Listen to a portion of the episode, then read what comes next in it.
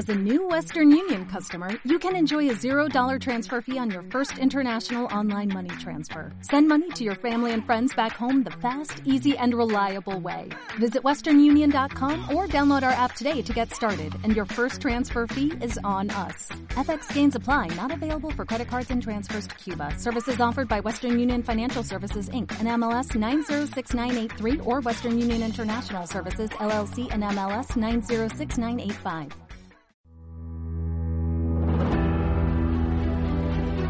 Historia de una época, con Javier García Isaac. En historia de una época, una semana más aquí con todos eh, ustedes. Eh, empezamos temporada con un buen amigo con el que he hecho mucha radio, con el que hemos, más que debatir, hemos hecho programas didácticos, hemos hecho cita con eh, la historia. y eso es ni más ni menos que el profesor del CEU, del San Pablo CEU, la Universidad San Pablo CEU, Javier Sánchez del Castillo. Profesor de historia, ¿de historia contemporánea o de historia? ¿Cómo se dice ahora? Porque ya me he perdido. Depende de, eso casi casi depende de cada curso. Ahora mismo de historia contemporánea. Aunque pues, origen ya sabes que era historia de América. Eh, es verdad, empezaste dando historia de América y aquí con Pedro Fernández Barbario, al que le mandamos un saludo, hemos hecho varios programas eh, de cita con la historia. Sí, efectivamente, como has dicho, esto es un programa ya de, amigos. De amigos. siempre que vengo a esta casa me siento entre amigos. Lo que no habíamos hecho es una entrevista como la que yo te quiero hacer en Historia de una época hoy aquí. No, de hecho, además me ha sorprendido, te lo he dicho al principio, que pensaba que era un programa de radio, ¿no? no, no, esto es radio y televisión. Aquí, aquí tenemos todo tipo de lujo. Ya, tienes la radio en colores. Oye, eh, Javier, y la excusa de traerte aquí es hablar en profundidad un experto como tú, bueno, tú eres experto en política americana, en, historia de América, no solo en historia de América, en historia en general. Eh, nos estamos enfrentando el, el, pasado mes de julio, eh, se aprobó, iba a decir con nocturnidad y alevosía, creo que había problemas más importantes que tratar eh, como eh, la de memoria histórica y democrática, que es muy importante. Hay gente que piensa que esto no es importante, que tal. Es fundamental porque eh, quien controla el pasado acaba controlando el presente y el futuro. Eh, hemos dejado que la izquierda, en concreto las siglas que yo llamo del terror, odio y crimen, que es el PSOE, el partido más criminal y corrupto de la historia de España, aunque solo sea por su pasado. Eh, y porque es el jefe de la banda. Y porque es el jefe de la banda, efectivamente. Se presenta como el moderado, pero acaba siendo el jefe es el jefe de la banda. Hemos visto con el mes de junio se hace un homenaje a Largo Caballero, el gobierno de España da 200.000 euros. El, el, el, socialismo es verdad que tiene poco donde elegir, tampoco es que tenga líderes muy honrados, pero ponía en un momento dado escarbar y buscar al marxista eh, Julián Besteiro, que era marxista, y hay gente que piensa que era otra cosa, no, era marxista, lo que pasa es que se dio cuenta que continuar la guerra civil era una pérdida, sobre todo cuando sus compañeros de partido eh, se habían ido a México o a Londres con el dinero que habían robado aquí. ¿eh? Entonces, eh, claro, dicen, oye, estos se están robando las puertas, oye, vamos a rendir Madrid porque esto es una tontería, ¿no? bueno, pues en medio de homenajear a Julián Besteiro, que evitó mal derramamiento de sangre, evitan al, homenajean al pistolero, al largo caballero. Y, y así todo. el motivo por el que hoy esté aquí el profesor Javier Sánchez Castillo, el, profesor de la Universidad San Pablo CEU, además de que es un experto en todo esto, es que también es amigo mío se sabe expresar muy bien. Eh, eh, yo quería hablar contigo sobre la ley de memoria histórica de una forma eh, sosegada. Yo comentaba que en el 2002, en sede parlamentaria, José María Aznar, ese eh, infausto 20 de noviembre de 1900, del 2002, eh, condenó el legítimo alzamiento, insisto, son palabras que digo yo, el legítimo alzamiento del 18 de junio, un alzamiento eh, que, que la mayoría de las personas que lo hicieron, como que se sublevaron, que se sumaron al bando nacional, era porque les iba la vida en ello que sí, que la unidad de España estaba muy bien, que sí, pero, pero que les iba la vida a niños porque iban a ser ejecutados, asesinados, ¿no? Entonces, eh, creo que es, un... es la frase que además se hizo famosa en la época de media España no se resignó No se a morir. Eh, y creo que es de Gil Robles esa frase, ¿no? Además es de Gil Robles, efectivamente, no es un franquista furibundo. Claro, no, no, todo lo contrario. Luego, luego cuando vino a España, porque él se largó porque quiso, eh, iba y venía, eh, fue un furibundo antifranquista, entre otras cosas porque las urnas le dieron la espalda a él. ¿Eh? y tampoco tuvo nunca apoyo popular. Eh, yo creo que la auténtica oposición a partir de las elecciones fraudulentas del 36 era la de eh, José Calvo Sotelo. Y, y, él, que había sacado bastante más votos que Calvo Sotelo, se escondió de manera cobarde que es igual que cuando ganó las elecciones del 33. Pero bueno, independientemente de esa historia, que es apasionante, sí que me gustaría... Eso está, verdad, ya que lo he dicho, por, por no dejarlo así, eso lo tienen perfectamente reflejado en la novela Madrid de Corta Checa.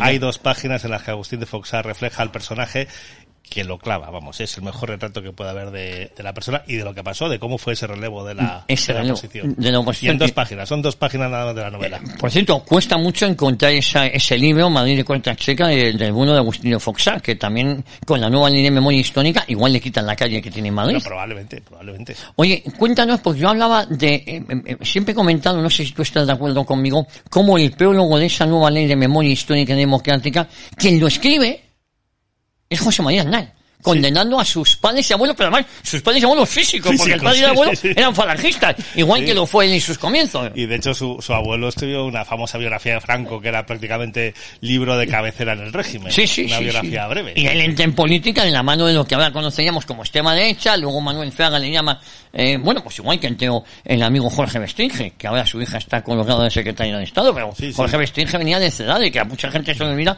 que era CEDADE, el Círculo Español de Amigos de Europa, que era una organización, un partido político, una agrupación muy cercana al nacionalsocialismo europeo. Sí, sí, totalmente. Pues tiene razón. O sea, esto, esto viene de ahí, del señor Aznar, como muchas otras cosas, ¿no? Como por ejemplo la, el matrimonio homosexual cuando la aprobará de parejas de hecho, como la supresión de la mili. De la mili, del ejército, eh, que la supresión del, sí, sí, que se lo pide eh, Jordi Puyol. Sí, sí, o sea, todo el, pacto del Majestic y muchas más cosas. Alguna vez, eh, yo siempre digo que alguna vez se hará una historia de Aznar olvidándonos que después vino Zapatero. Claro, cuando tienes en cuenta que después vino Zapatero, Aznar te parece que es Churchill. pero si quitas lo que vino después y te paras a ver objetivamente lo que es el, el Aznarato, los ocho años de Aznarato, como dijo, no recuerdo qué periodista, y, y, dices, oye, esto tiene muchas más sombras de las que parece. Que por cierto, yo me di cuenta desde el principio por una cosa muy personal. Como has dicho, yo soy historiador de América que alguno pensará, ¿y qué hace un historiador de América habiéndose especializado en la memoria histórica? Pues ahora lo explicaré que tiene, tiene mucha lógica. Pero mi hermano mayor trabajaba entonces en Endesa, en esos años y trabajaba en Endesa Diversificación llevando las inversiones en América Latina. Y era una época en la que además pues se suponía que España estaba siendo con andar, la economía iba bien, España va bien y íbamos a ser los reyes del mambo en América.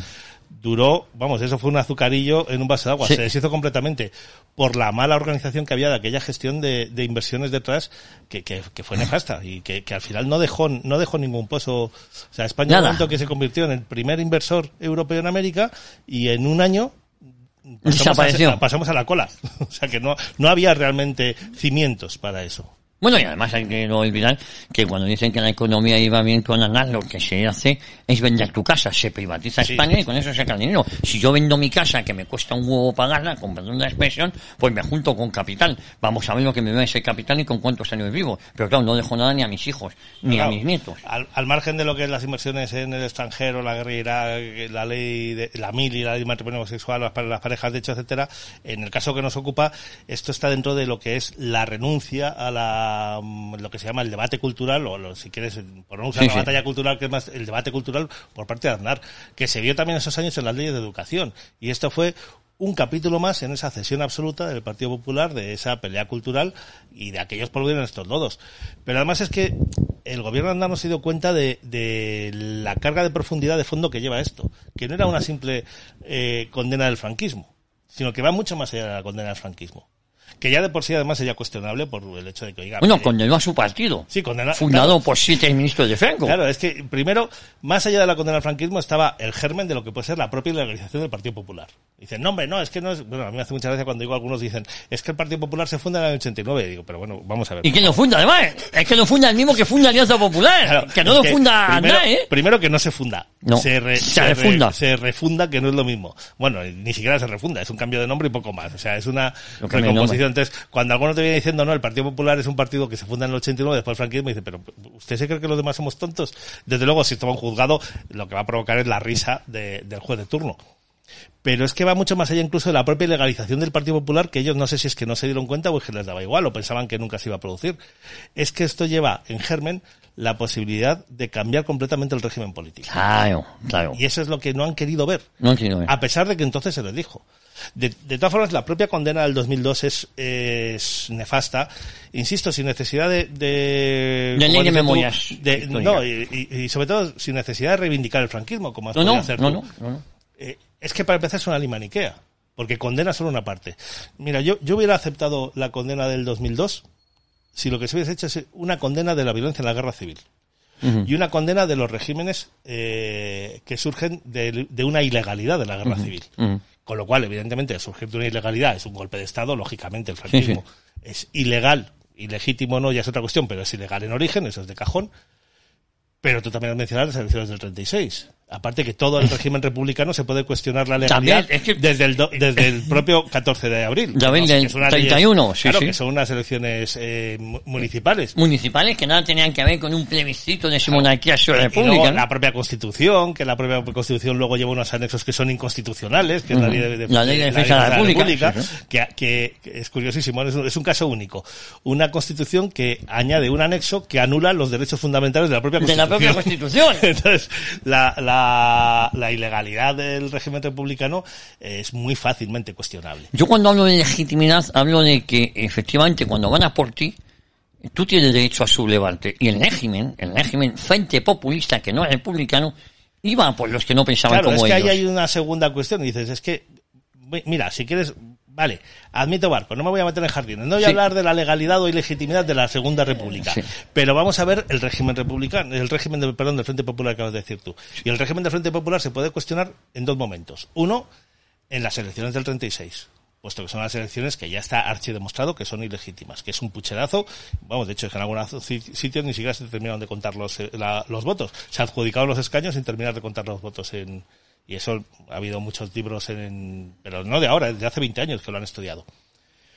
Pero segundo es que el, el régimen republicano salta por los aires con la revolución en la primera semana de la guerra. Con lo cual es que no puedes decir que el gobierno republicano después del, 10 del 20-21 de julio sea la continuidad del gobierno legítimo de la República. Bueno, entre ellos se asesina a todo diputado que está en Madrid, de la oposición. Sí, sí. Es decir, se asesina a todo. Vaya, vaya, vaya eh, régimen legítimo. Te quiero decir desde el momento que tú asesinas o encarcelas a los diputados de la Sí, sí. oposición, ¿no? Entonces, claro, por eso digo que si, si hubiésemos dicho, vamos a ver, el Partido Popular quiere hacer un brindis a la izquierda para quererse poner la medallita, yo soy más demócrata y más progre que nadie, voy a condenar el franquismo. En ese contexto de, voy a condenar toda la, ilega- la ilegalidad desde el 18 de julio, que es la de los dos bandos, y voy a, a condenar los crímenes de los dos bandos, vale, pero es que lo que acepta es una condena de un bando solo Sí, sí. y una condena que lleva implícita la legitimación y el blanqueamiento de la otra. Eh, el blanqueamiento del régimen Eh, del es que va- vamos a ir avanzando. Eh, eh, eh, José María sabiendo o no, no, escribe de forma figurada el preámbulo de lo que sería la ley de memoria histórica de Zapatero del 2007. ¿Qué pasa a partir de Zapatero? Porque claro, es muy difícil. eh, eh, si tú mismo has condenado el lanzamiento del 18 de julio, es muy difícil luego oponerte a la ley de memoria histórica. Es decir, Aznar abre la caja de Pandora Sí, del sí. debate sobre la historia, sobre lo que fue nuestro pasado. Bueno, ¿no? es que se mete en la dinámica que han que hemos visto además desde la época de Aznar. pues, ahí tú sabes perfectamente, como has dicho, somos amigos, sabes perfectamente que Rajoy no es santo de mi devoción. No, no. Pero parece que han convertido a Rajoy en el pim pam pum para salvar a Aznar y es como Rajoy es el malo que traicionó todos los principios, Aznar era el bueno que es la política que hay que volver. No, no, Rajoy no fue más que la continuación de lo de Aznar. Estando en una situación tramposa, porque claro, el PP es el que había abierto la puerta a una serie de, de políticas en las que ya se quedaba el- con las manos atadas. Porque efectivamente, ¿cómo vas a echar marcha atrás de una cosa que tú mismo has, has aprobado?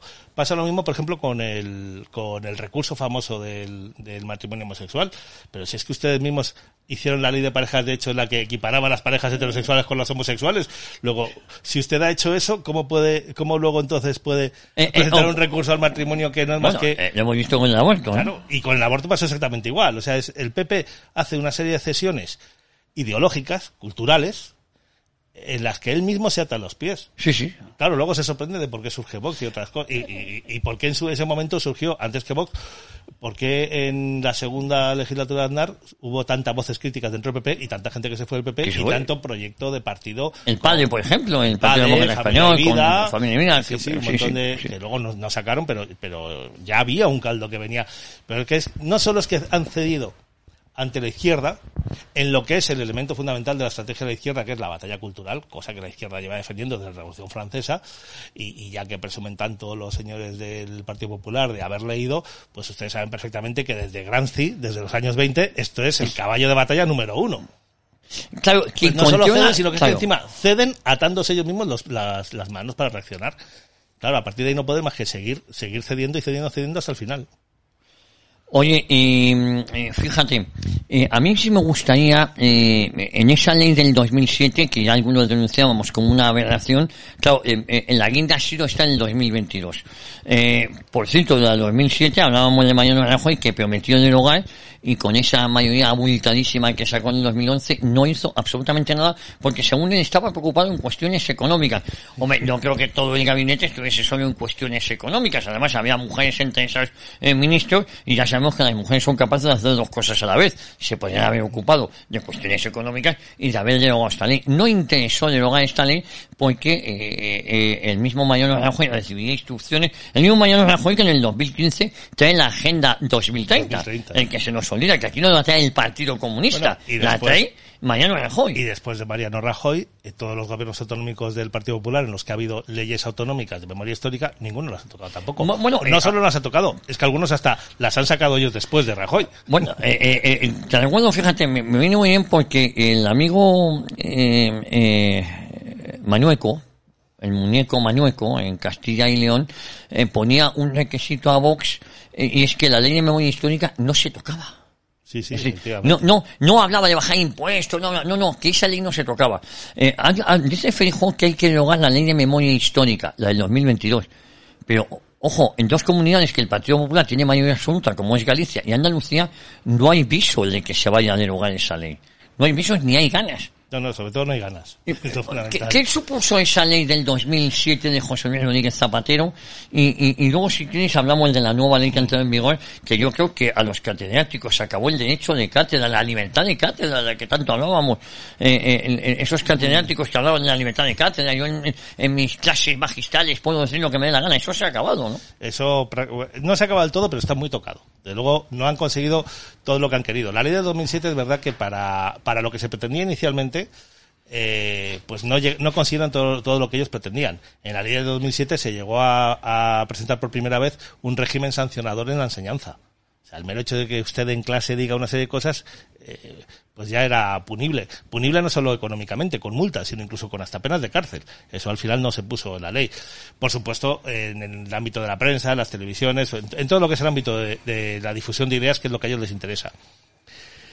Se quedaron también a medio camino en lo que es su objetivo, que es el abrir una puerta. Vamos a ver, como hemos dicho antes, aquí el objetivo final es no solo el objetivo ideológico, que es el de hacer que la gente piense lo que nosotros queremos.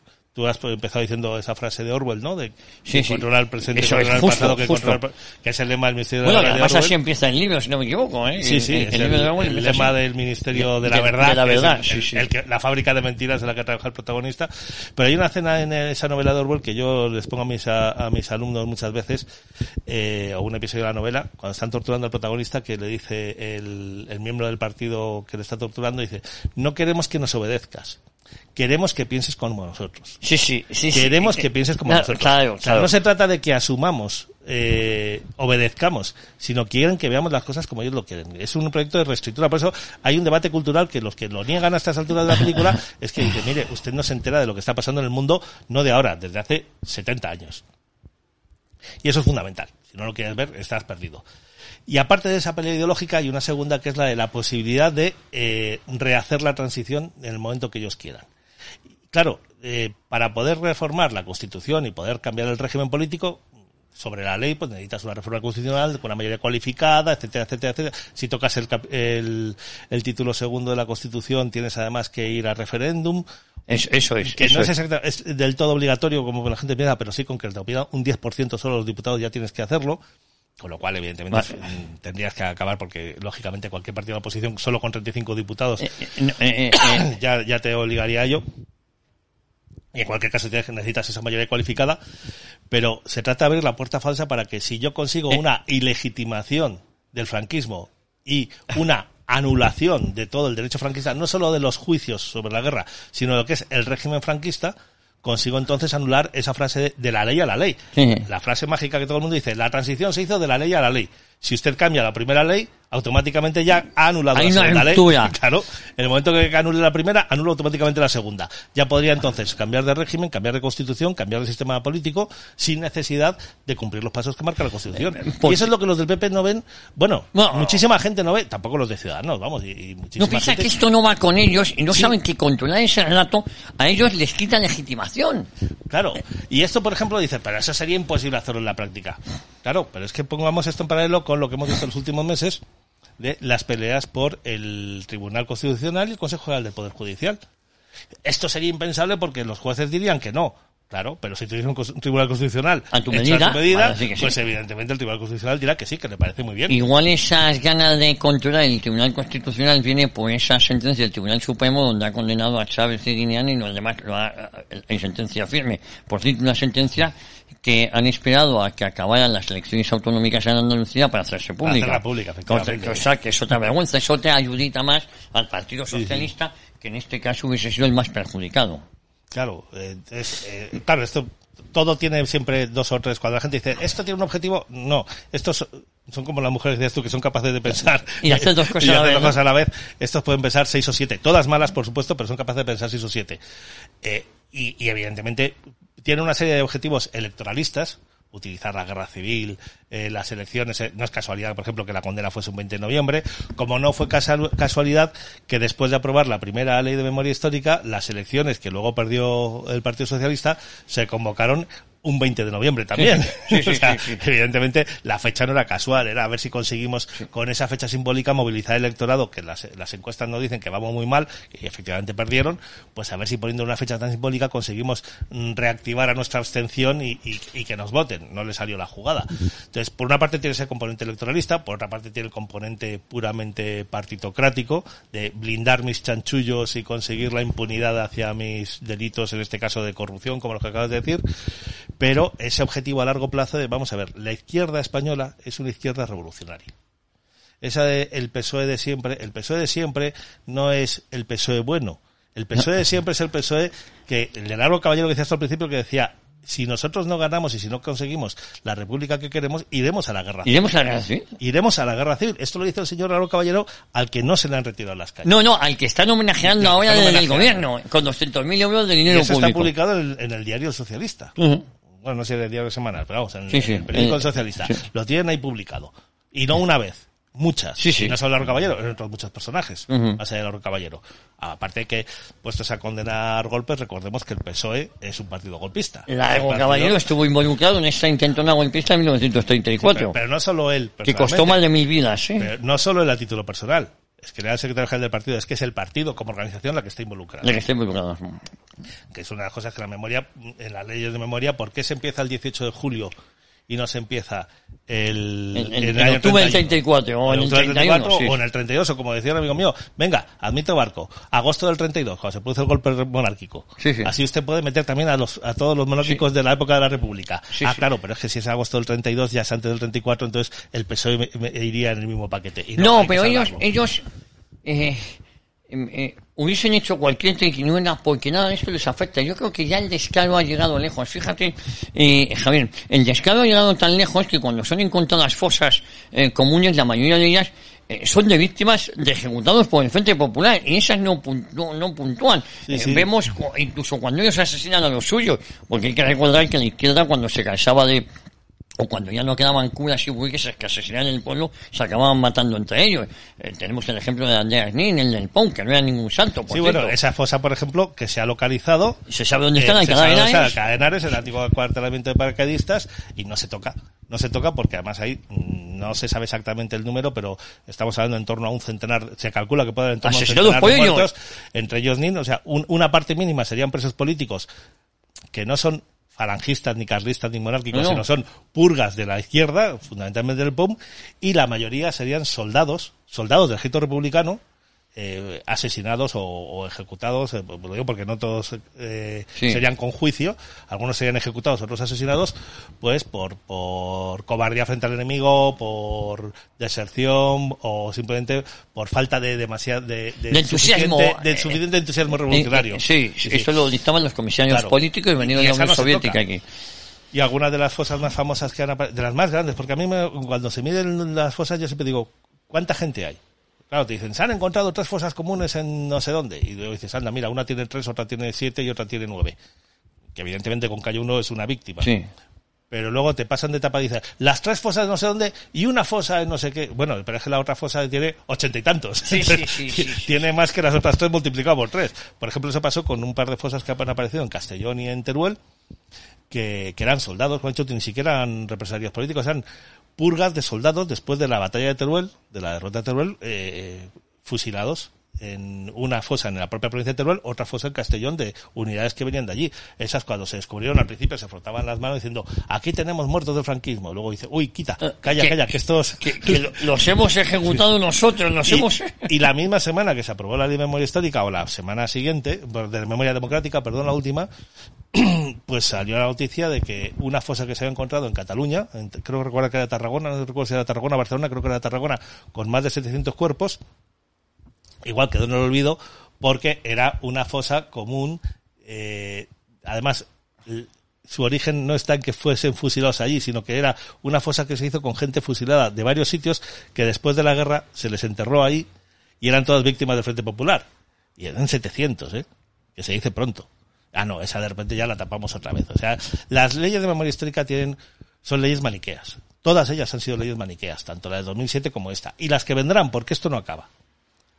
Esto es una cosa fundamental que hay que entender.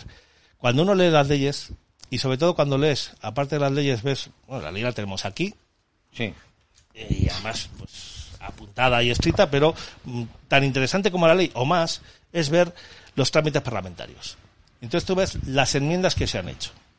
Más allá de los discursos, las enmiendas que se presentan luego son aprobadas o no, tanto en la ley del 2007 o en la del 2022. Eh, 22. Y te das cuenta que los objetivos son mucho mayores. Claro, yo te iba a decir... Se trata de ir sacando, ir moviendo, haciendo pasitos, como la ventana de, Orbe- de Overton, hasta un objetivo final que es el de esa ilegitimación total para romper el proyecto de la ley a la ley y así poder hacer su revolución. Sí, la- Iba a decir bolivariana. No, pero no, su revolución pendiente en este caso, que es, la- claro. que es lo que les hubiese gustado haber hecho en el 76. Efectivamente. Y que además en, las- en los propios símbolos, esto es una cosa que yo comento mucho con los alumnos, ¿no? Cuando uno ve la política de símbolos de la izquierda te das cuenta que esto no es nuevo, esto no surge del 2007 o del 2000 o del 2002. Esto lo llevan desde la propia transición en mente. Ellos cedieron porque no les quedaba más remedio, pero entonces bueno, cedemos de momento, pero esto no estamos obligados, ya lo cambiaremos el día de mañana. El día de mañana ya es hoy. Y cuando, como te digo, cuando vas viendo las propuestas que se hacen, que luego no acaban saliendo, las, eh, las enmiendas y las eh, todo el tipo de modificaciones que se pretenden, pues te das cuenta que el objetivo es mucho mayor. Por ejemplo, en el 2007 se pidió directamente la demolición del Valle de los Caídos. En el 2007, no la de ahora. Sí. Ahora se ha reiterado en algunas de las, de las enmiendas que nos han aprobado. En el 2007 ya se propuso un régimen sancionador, como te decía antes, a los profesores, eh, que al final no salió. En esta también se ha, se ha, se ha presentado, no ha salido. Saldrá en la próxima.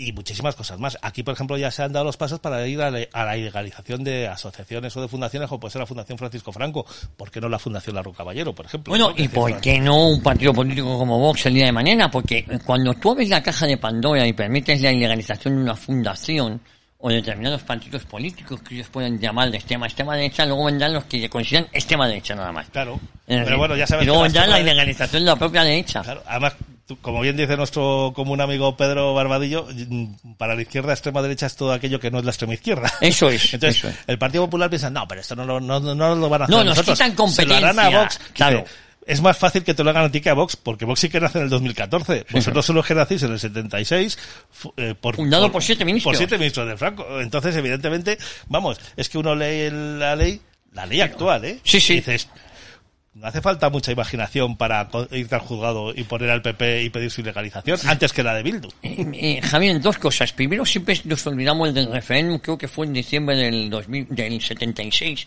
eh, que fue la, la ley para la reforma política, que fue votada incluso por mayor aceptación que la propia Constitución. Eh, es decir, hay un interés en, en, que eso es lo que legitimaba la ley a la ley, esa, esa ley de la reforma política que, se, que fue eh, votada abrumadoramente eh, por mayoría, incluso más que la propia Constitución. Sí, sí, sí, efectivamente. No, nos fijamos más en la Constitución y no en esta ley, que esta ley es la que quieren ahora hacernos olvidar. Eso por un lado, pero por otro lado, eh, ¿por qué ahora eh, la revisión histórica llega a 1983 cuando el PSOE llevaba ya un año gobernando? Pues mira, esto es una cosa porque luego lees la ley y ha quedado muy descafinado. Porque, eh, es, bueno, esto es una pretensión de, claro, los apoyos políticos que dicen que son los de Bildu, entonces es el eh, los de Bildu y, y, un sector importante de Podemos. No claro. olvidemos, tú y yo lo conocemos porque lo, lo, hemos vivido en persona, sí. como hasta Hipercore, la izquierda, vamos, se daba eh, sí. el, el, brazo con Henry Batasuna continuamente y lo hemos visto en Madrid, no bueno, solo en el País Vasco, que lo hemos visto en Madrid. Bueno, con... hemos visto que algunos de los candidatos que iban en la lista de HB, HB en Madrid está en la lista de Podemos o fue un concejal con Manuel Carmena, ¿eh? Sí, sí, y el Partido Comunista cómo se movilizó, se movilizaba cada vez que había algún escándalo de supuestos abusos del Estado frente al entorno de Tarra, ya no el entorno de, de, del entorno de Ribatasuna, sino el entorno directamente de ETA, tú y yo lo hemos conocido como hasta Hipercor, el Partido Comunista y Comisiones Obreras se movilizaba mm, sistemáticamente en el bando de los asesinos. De los asesinos, o sea, que... incluso eh, tuvimos que escuchar que la culpa del atentado de Hipercor lo tenían las fuerzas y cuerpos de seguridad del Estado que no habían desalojado eh, a tiempo. Sí, sí, efectivamente. Así, hemos tenido que escuchar barbaridades de ese tipo, ¿eh? Sí, sí, totalmente. Bueno, y es que la propia hermana de, ¿te acuerdas de Chiqui Venegas? Que sí, estaba sí. en el partido sí. nacionalista castellano que era socio de Ribata, socio electoral de Ribatasuna. O sea, que es que afecta incluso a un sector del propio PSOE. Entonces, ahí hay una, un episodio mal digerido por ellos, que es el del GAL, que lo que quieren hacer, yo creo que no se trata tanto, como algunos dicen, es que quieren ajustar cuentas con la vieja guardia del PSOE. No, porque Felipe González y estos nos hemos visto, quitando el caso de Francisco Vázquez o de Leguina, Alfonso Guerra o Felipe González no. hacen declaraciones que parece que se meten con ellos, pero luego no rematan. Nada, no, o sea, no, aquí los únicos, sí, los únicos que han tomado partido abiertamente eh, han y, sido Leguina y Francisco y Vázquez Francisco. y alguno que otro más pero lo que ha sido la vieja guardia, el 90% han cerrado filas al final a, lo que dice el, el, secretario general del partido ahora. Yo creo que no es tanto el hacer ese ajuste de cuentas, sino abrir una puerta para, en ese afán de deslegitimación de la transición, para vender ese, ese mito de que estos son los, los tentáculos del franquismo que seguían vivos, que es una forma de blanquearse. Sea, no se trataría como mucha gente no, piensa. Claro, ya. dice. No, no se, efectivamente, la gente piensa, hombre, pero con esto condenan a Felipe González. No, con esto lo que hacen es intentar blanquear a ese PSOE, pero dicen, no, la culpa no era de Felipe González, sino era de los tentáculos del franquismo que hasta el año 83 estaban aquí. Si nos descuidamos, va a haber tentáculos del franquismo hasta el año 2023. Bueno, ¿eh? el otro día en Twitter algún indocumentado decía, el franquismo sigue en el Poder Judicial instalado. Bueno, Yo, es un es que mantra que se ha repetido en los últimos años, ¿no? Como el franquismo sigue vivo en las instituciones. Sí, claro hombre, aunque solo sea por cuestión biológica, ya poco ni, poco ni, vivo ni los hijos, ni ya, como mucho los nietos. Por cierto, los nietos, la mayoría dirigentes socialistas en la época de Felipe. González. Y algunos hijos también había, ¿no? Y... Es, es, un blanqueamiento. Como ha dicho, estos, estos no paran en mentes. Entonces, les da igual decir una cosa hoy y mañana. Bueno, lo vemos perfectamente en, en Pedro Sánchez. Entonces, les da igual lo que se les diga porque ya buscarán la forma de echar la, la culpa a otro. Eh, Javier, ¿y por qué la clase, eh, el profesorado, la clase docente, eh, no se ha quejado contra una aberración eh, como esta, como es intentar eh, juzgar el pasado, juzgar a los descendientes, eh, tomar cartas en el asunto, eh, borrar la historia. Cuando se habla de los represaliados del franquismo, es una terminología eh, perversa, porque un represaliado del franquismo puede ser un tío que haya sido condenado a muerte y haya sido ejecutado, pero ha sido ejecutado no por ser antifranquista, ni siquiera por sus ideas políticas, ha sido ejecutado a lo mejor por violar a una monja, trocearla y darle comer a los cerdos. Sí. A lo mejor ha sido ejecutado por eso. Entonces, claro, a ese asesino, a ese violador, le llaman víctima del franquismo y en determinados cementerios ponen una lápida de las víctimas reales con la de los verdugos. Uno dice víctimas del terror rojo, víctimas del franquismo, pero es que entre las víctimas del franquismo están los que asesinaron a los en la primera lista. Claro, eso pasó, si te acuerdas, con el famoso, Almudena. mo- el, el famoso monumento del cementerio de Almudena, donde se progresa, digo, oiga, que usted en la lista está metiendo a los que fueron fusilados por sus ideas políticas, pero está metiéndome usted de capón a 350 chequistas, ¿eh? que, que se dice pronto, 350 chequistas. asesinos.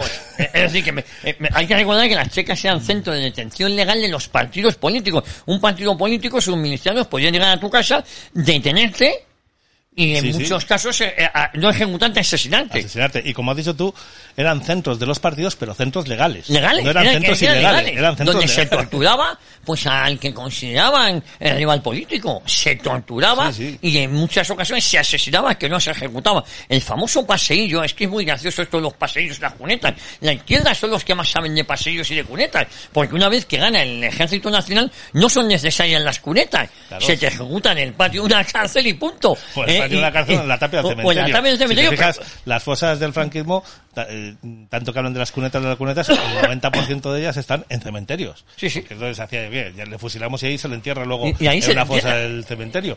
Pero los, las cunetas siguen siendo las republicanas. Estas fosas que hemos Y los dicho. son- eran las y los paseos. Esto mm, también forma parte del lenguaje político y de querer contraponer una figura. Teníamos muy calado en la mentalidad española la frase del paseo, todo el mundo cuando iba al paseo identi- automáticamente identificabas con un bando muy concreto quienes paseaban eran unos y el sacado de las cunetas era el querer querer hacer un- una imagen especular un una imagen de espejo para decir no no las cunetas frente a los paseos y tapar con uno las otras pero las cunetas por ejemplo yo hace poco sabes que yo vivo en, en el Escorial en San Lorenzo en el pueblo de arriba y, y en un programa de televisión dije lo mismo oiga quieren ustedes cunetas nosotros tenemos dos cunetas.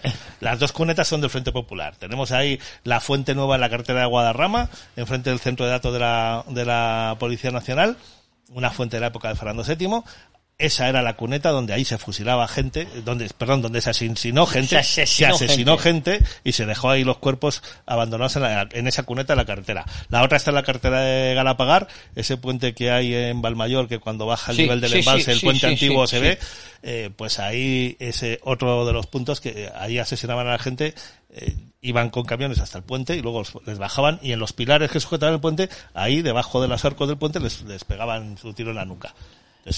Esas cunetas, las cunetas tampoco son del bando. No, na- alguna habrá, nacional, sí, alguna sí. habrá, evidentemente, por supuesto. Pero si usted se pone a contar el número, en fin, volvemos otra Sí, vez. a- cunetas y paseillos. cunetas Bueno, y hay un paseos. famoso artículo de en el ABC republicano, el que fue incautado, si no, creo que era de, de Rafael Alberti, donde hablaba de paseillos y donde sí, se instaba a dar un paseillo al rival político. El paseillo era, era asesinante, era matarte, ¿no? Efectivamente.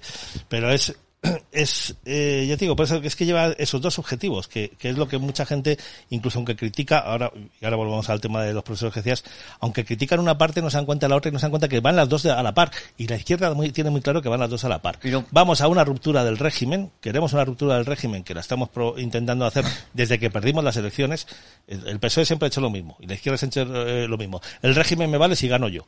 El régimen no me vale si pierde, si, si pierdo Y, yo. y perdóname, incluso cuando ganan, hablan como si estuviese en la oposición. Sí, sí, la sí. responsabilidad siempre la tiene un tercero. Claro. Ha pasado no sé qué la economía mal, es un tercero. En los años 70 el imperialismo yanqui siempre la Claro, tiene un por eso tercero. es lo que decíamos ahora, ¿por qué hasta el año 83? Porque, oiga, los crímenes de Estado de, Felipe González o de la época de Felipe González, ah, no, no es responsabilidad nuestra. Estos son los, los criptofranquistas que había aquí ocultos. Nosotros fue- no solo no participamos, sino que es que fue contra nuestra voluntad. Oye, sí, sí.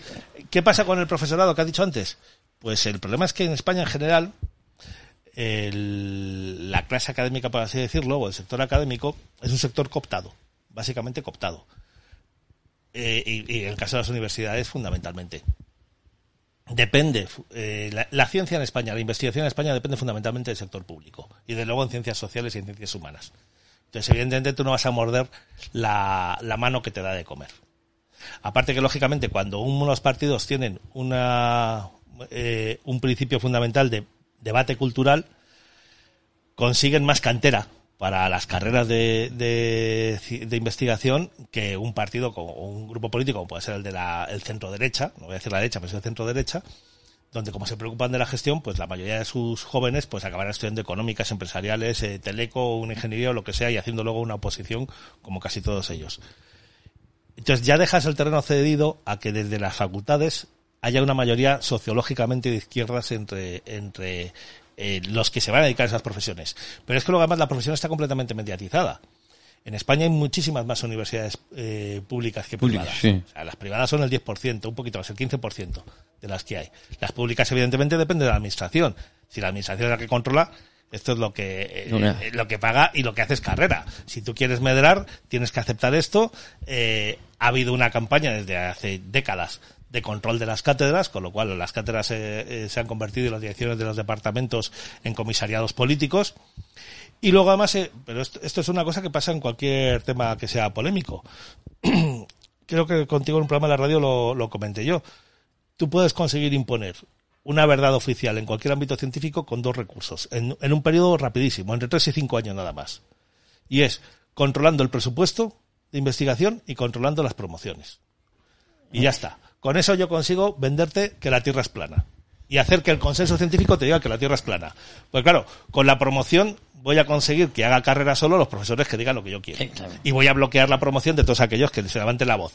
Y con, la- con el presupuesto lo que voy a hacer es financiar los proyectos de investigación que digan la verdad oficial. Pero- Y voy a retirar el- todo tipo de apoyos económicos a todos los proyectos de investigación que no, que no la secunden. Iba a decir una mentira, eh, yo iba a comentar que esperaba más de la intelectualidad, pero la intelectualidad también se ha vendido. Eh, y, y- hablo por intelectualidad, me da igual que sea roja, de izquierda, es decir, eh, uno tiene que ver aunque sea un llamado intelectual de izquierda, si fuera intelectual no sería de izquierda, pero bueno, vamos a, vamos a dar el beneficio de la duda, decir, oye, Ya esto- sabes la frase de esto es una la frase de la escopeta nacional, ¿no? Usted es tonto porque es comunista o es comunista porque es tonto. eh, eh, fantástica esa frase. Pues esto me pasa lo mismo. Oye, la intelectualidad, entre comillas, no sale a quejarse, eh, aunque no piensen como ellos, a pe- a pesar de que piensen que esta ley les favorece, es que esto es la ley del péndulo, es que mañana puede salir una en contrario. Es, que yo creo que, que cuando tomes esta caja de Pandora y cuando dices por el decreto cómo fue la historia, el día de mañana pueden venir otros a decir, no, mira, es que la historia estaba mal redactado por esto. Te voy a decir yo cómo fue la historia. Y les acabará perjudicando a ellos. Por eso digo que se ha abierto una caja de Pandora Es muy que la, la intelectualidad, por desgracia, no está ya en el mundo académico. No está en el mundo académico. O eso sea, el mundo claro. académico. Un intelectual es Ramoncín, ¿no? Como se llamaba en su momento. Digo, O digo si esto, es con sí, ironía, ¿eh? sí. ¿no? Bueno, eh, efectivamente, eh, muchos nos hemos tragado durante muchísimo tiempo que el intelectual era el artista y el abajo firmante. Sí, sí, sí. Entonces, claro, el artista será artista, pero eso no quiere decir intelectual. La definición de intelectual es que usa el intelecto, que crea ideas. Ni siquiera que escribe. No me vale un escritor, un novelista. Tiene No, que no. ser un pensador. Un pensador. Pero es que esa faceta de crear ideas eh, hace ya muchas décadas, no digo años, décadas, que ya se abandonó el mundo académico. Por ese control, esa cooptación por parte de la administración, el mundo académico se ha ido acomodando a las verdades oficiales y los grandes pensadores en España y fuera de España son o bien ex académicos o gente de otros circuitos. Eh, Fíjate en esto. O, perdona, o aquellos académicos que están en, en pequeños nichos que pueden estar a salvo en alguna universidad privada, por ejemplo, de los pocos que desde hace mucho tiempo eh, alzó la voz es Alfonso Bullón, Sí, sí. presidente del CEU, eh, catedrático de Historia Contemporánea, que publicó una tercera muy famosa en el ABC hace varios años y que promovió un manifiesto em, por la mm, libertad de la, la historia de la libertad. Lo promovió él con otro catedrático que es eh, Luis Togores, pero claro, se podía permitir el lujo porque no eran catedráticos de la, de la Complutense o Si, de la si no Autónoma. hubiese sido expulsados Claro. o Y expedientados. a cambio de que automáticamente ya desde ese día el CEU tiene bola negra en todo lo que tiene que ver y el CEU es, bueno, la caverna, la caverna cavernícola cavernaria más oscura, negra Mm. y, y- y mohosa que usted se puede imaginar, claro. Y, y- y no sé, en algún momento imagino que nos pondrán en la lista, si no estamos ya en la lista. Bueno, hace mucho que estamos en la lista porque esta nueva ley de memoria histórica, eh, a quien dé voz a la libertad, el medio tiene que ser cerrado y el soporte magnético en el que se haya editado tiene que ser eliminado. Sí, sí. Es decir, es, es, es una aberración tal. Es decir, hablaban eh, de la quema de libros de los años 30 en Alemania. Esto va muchísimo más allá que la quema de libros. Sí, es lo que pretenden contigo, es un, un control. un- la- a mí es una de las cosas que muchas veces casi me enerva cuando veo en el mundo académico que, que el mundo académico ha perdido la cabeza de la intelectualidad y entonces se intentan justificar y entonces ves algunos de los que tú esperas que sean los críticos, profesores de derechas o, o no de derechas siquiera, mm, profesores que presumen de que ellos la ciencia y la verdad está por encima de la ideología, sean donde sean, y te dicen que la batalla cultural, que es que eso es una pamema, que la mejor batalla cultural es no darla, dices, bueno, usted no entiende el mundo en el que vive, o simplemente es un cobarde y no quiere, no quiere verlo porque no quiere entonces implicarse. Que hay mucha cobardía también. Eso Oye, en es- es verdad, hay mucha cobardía. En esta charla informal que estamos manteniendo dos amigos aquí en las cámaras de, de decisión radio en historia en la época, nos quedan unos cinco minutos para ir terminando. ¿Qué obsesión tiene ahora la izquierda? Eh, Yo recuerdo los más viejos del eh, lugar, eh, como era un reclamo de la izquierda amnistía y libertad, motivo por el cual se produjo la amnistía del 77 que supuso el renacimiento de ETA. ETA era, eh, ETA era por varias organizaciones que estaban prácticamente disueltas, no disueltas, estaban prácticamente desaparecidas por la buena acción de las fuerzas y cuerpos de seguridad del Estado, la Policía Armada de ese momento, la Brigada Político-Social en su momento, el Guardia Civil, Ejército, eh, eh, eh, Suárez cae en la trampa, concede esa amnistía que suelta a asesinos y a terroristas. a- eh, no hay más que ver las estadísticas. A partir del año 77, a partir del 78, esta se rearma Sí. y empieza a matar una media de unas 100 multiplican los- personas. los y se multiplica. ¿Por qué ahora se pone en duda la amnistía que ellos tanto solicitaron y hablan de la derogación de la amnistía? Que ojalá fuera derogada la amnistía. Ojalá esa amnistía nunca se diera. Eh, Es por lo mismo, por eso digo que me estás dejando clave. Me has hablado del año 83, porque así culpan a los servicios secretos del franquismo de los crímenes de Estado y se daba la imagen de nuevo al PSOE, pero la amnistía del 77, ¿cuál es el, el, el hecho de que algunos la pongan en duda y hablen de que tenía que haber sido derogada? Pues es como todo, como la transición, como la propia transición en la que ellos en su momento presumieron, o como los símbolos. Se les la bandera- bandera entonces, mientras ellos les venga bien, la utilizan. Cuando ya deja de serles útil, pasan al bando contrario. Evidentemente, aquellas personas de izquierda que tenían responsabilidades ya han muerto también. Sí, sí. La inmensa mayoría. Entonces, ya no me interesa mantener una, una ley de amnistía porque ya Santiago Carrillo está muerto, porque Sí, Prat está muerto, porque sí. todos los que fueran pues los líderes del PSOE y del Partido Comunista y de la CNT que hayan participado en la guerra y que tenían crímenes, o en el maquis, que por ejemplo en esta ley se considera, lo decías tú antes, al maquis colectivamente se le considera víctimas, todos los miembros del maquis, todos los miembros del maquis son víctimas del franquismo, los que tren, secuestraban, los que asesinaban, eh, los que violaron, los, los que violaron, porque en el maquis también hubo violaciones, Sí. esos también pasan a ser víctimas. O sea, aquellos que secuestraban a una, a una persona y luego la asesinaban después de haber incluso Sí. eh, cobrado un rescate, ah, esos ahora son víctimas, porque eran miembros del maquis. Vale, muy bien, oiga, muy bonito, me lo está usted pintando. Bueno. Todas estas leyes, cuando, mientras a ellos les viene bien, las utilizan. Cuando ya dejan de venirles bien, las tienen que cambiar. La amnistía les vino muy bien para salvar a los suyos. Como esos suyos o ya han muerto o se inventan otra figura para decir, no, esto ya está eh, pagado, que es el caso de ETA, que podría aplicarse, ¿no? Oiga, pues los ETA, claro, es que la generación que manda ahora en el entorno de Bildu, claro, no es la generación de los años 70. Entonces, bueno, pues estos como han llegado después ya no les afecta, pero es la puerta para conseguir o una puerta más, un, tornillo más para conseguir esa deslegitimación del franquismo que me lleva a deslegitimar la transición.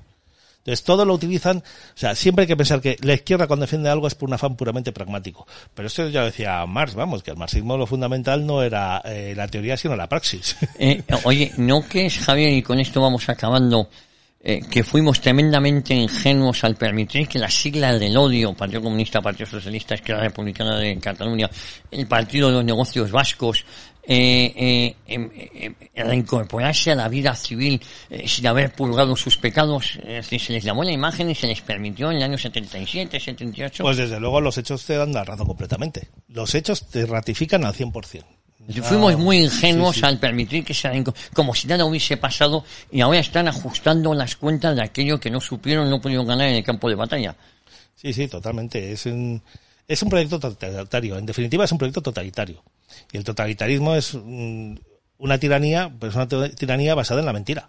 ¿Cómo Por eso podemos- estas leyes de memoria histórica son leyes de mentira histórica. ¿Cómo podemos combatirlo? ¿Tenemos herramientas para combatirlo? Porque cada vez se nos estrecha más el círculo, ¿no? Pues, Eh, mm, se trataría de una muerte civil, indemnizaciones, multas. No, no pretenden algo heroico, no pretenden llevarte a la cárcel, pretenden matarte civilmente, Sí. ¿no? Lo primero que hay que hacer es que tú has dicho antes lo de, hablando del Partido Popular, que es la voluntad. Dice, no hay visos si no hay voluntad. Es que si, si, si no hay voluntad no puede haber visos. Entonces lo primero es tener voluntad. En este caso no es voluntad de vencer, como dirían los militares, es voluntad de resistir. O sea, tenga usted un mínimo de dignidad y diga no. Levántese usted y diga no. ¿Que esto tiene riesgos? Bueno, pues asume usted que la vida es, mm, tiene riesgos. Esto es como Sí. cuando uno corre un encierro. Oiga, si usted se va a los Sanfermines, pues sabe que evidentemente Que le puede coger el se lo va a pasar ¿eh? muy bien, lo va a contar luego a los amigos, pero evidentemente le podrá coger un toro. Usted verá, y, y de luego me parece que defender la verdad es mucho más digno que no correr unos Sanfermines. Si uno asume un riesgo, pues... Y luego hay que saber definir eh, qué socios busco. Entonces, usted, mm, ¿a quién va a votar? Usted, eh, ¿a qué organizaciones, a qué partidos, a qué grupos va a apoyar con su voto? A los que mm, lo niegan de boquilla pero luego no actúan, a los que sí van a actuar, a los que le han demostrado con hechos o, usted confía, si no han demostrado con hechos, pero no, no han demostrado con sus opiniones, con sus omisiones, perdón, con sus omisiones que, que transigen también, mm, por lo menos, mire, vamos a coger un lema de la, de la propia izquierda, ¿no? Eh, Más vale morir de pie que vivir de rodillas. Más vale, eso es. Pues nos vamos a quedar con esa frase, eh, porque eh, ahora mismo los que estamos de rodillas o los que intentan que muramos de rodillas son ellos, ¿no? Y hay que eh, sublevarse contra una ley totalitaria, una ley de memoria histórica que pretende ya solo decirnos eh, cómo tenemos que pensar y cómo fue nuestro pasado. Y además lo ajustan los que menos legitimidad tienen para ellos. Los que menos legitimidad tienen para decirnos cómo fue nuestro pasado, los amigos de criminales y asesinos son los que nos están diciendo cómo fue nuestro, nuestra historia. ¿eh? Porque es que es una ley de mentira, ley de mentira histórica, no de memoria histórica, pero además es que es una ley de parte. Es una ley sectaria porque es una ley de parte. Ni siquiera es una mentira de un neutro o de alguien que no lo conoce y entonces que diga miente o se equivoca. No, es una mentira intencionada porque es de parte. Entonces, si, admite, si aceptas ese juego, estás perdido. En el momento que lo aceptes, estás perdido de cabo a rabo. Javier, muchísimas gracias. Ha sido un placer eh, comenzar esta nueva temporada Javier. aquí en Historia de una época contigo. ¿eh? Siempre una alegría estar contigo. Y a todos ustedes, la próxima semana más aquí en Decisión Radio, en Historia de una época, pues seguramente con otro gran amigo de esta casa, con un buen amigo mío.